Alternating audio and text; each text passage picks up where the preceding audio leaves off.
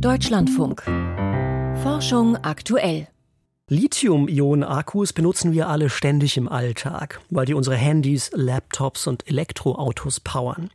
Doch obwohl die Technologie so etabliert und verbreitet ist, ist sie immer noch für Überraschungen gut.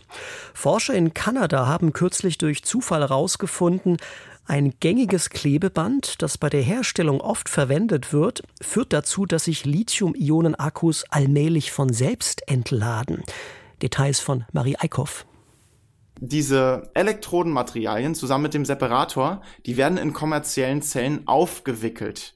Das kann man sich vorstellen wie so eine Sushi-Rolle. So beschreibt der Batterieforscher Tom Bötticher von der Dallas University in Kanada den Aufbau einer Batteriezelle. Elektroden, eine leitende Flüssigkeit und eine Art Trennwand, die wie Sushi aufgerollt werden, zu einem Akku. Statt Algenblättern kommt Klebeband drumherum. Besonders günstig ist Klebeband aus dem Kunststoff PET. Aber wenn der warm wird, entsteht ein neuer Stoff, der unerwünschte Nebenwirkungen hat. Das hat Böttichers Kollege Sebastian Büchele beobachtet. Tatsächlich war schon dem äh, Studenten vorher was aufgefallen, dass Elektrolyte, also die Flüssigkeiten in Batteriezellen, wenn man die nach dem ersten Mal laden und entladen von diesen Zellen aus den Zellen entnimmt, dass die teilweise rot, dunkelrot waren. Je wärmer die Zellen dabei geworden waren, desto roter wurde die Flüssigkeit. Denn je höher die Temperatur, desto schneller zerfällt der PET-Kunststoff zu Dimethylterephthalat, DMT, einem Molekül, das den Akku allmählich entlädt wir nennen das ein Shuttle-Molekül. Das Molekül fährt wie so ein Bus-Shuttle quasi einmal die Elektroden hintereinander ab. Und was dabei passiert, ist, dass es immer ein Elektron von der negativen Elektrode nimmt und zur positiven Elektrode gibt. Und damit der Ladungsausgleich gewährleistet ist, gehen auch Lithium-Ionen von der negativen Elektrode in die positive Elektrode. Das klingt kompliziert, bedeutet aber einfach, wenn sich an der negativen Elektrode immer weniger Lithium-Ionen befinden, wird der Akku immer leerer. Diese Redox-Shuttle-Moleküle, die sind an sich in der Wissenschaft bekannt. Was nicht bekannt war, ist, dass so ein Redox-Shuttle-Molekül, wie wir es jetzt gefunden haben, auch in situ in der Zelle generiert werden kann. Und dieses Shuttle-Molekül stoppt nicht, wenn es einmal anfängt, sich zu bewegen. Es arbeitet schon bei einer Spannung, die in gängigen Akkus herrscht.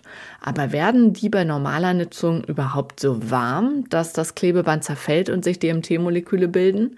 Diese Frage kann das Team noch nicht beantworten. Was wir aber sagen können, ist, dass es definitiv Gegenstand für künftige Forschung sein sollte, weil es da auf jeden Fall ein Problem gibt. Christopher Neef vom Fraunhofer Institut für System- und Innovationsforschung in Karlsruhe lobt die methodische Aufarbeitung der Veröffentlichungen und findet spannend, dass sich seine Kollegen in Kanada eine Komponente von Batteriezellen angeschaut haben, die nicht viele im Blick haben. Ein Klebeband klingt einfach nicht besonders sexy und äh, es ist umso schöner eigentlich, dass diese Forscher sich darum gekümmert haben. Aber man kann jetzt nicht eine Literaturrecherche machen und findet dann sofort raus, welche fünf Typen von Klebebändern verwendet werden in Batteriezellen.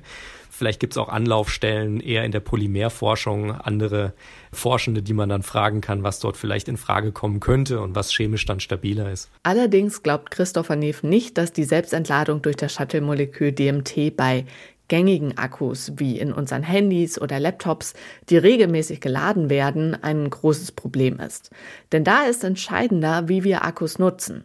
Aber für größere Akkus könnte es wichtig sein. Wenn wir jetzt spekulativ vielleicht in die Zukunft schauen und sagen, wir wollen irgendwann mal einen Großspeicher bauen aus Batterien, um auch über Wochen Ladung zu halten und zum Beispiel die sonnenreiche Zeit zu nutzen, um dann in der dunklen Zeit wieder auszuspeichern, dann werden solche Selbstentladungseffekte schon wieder relevanter.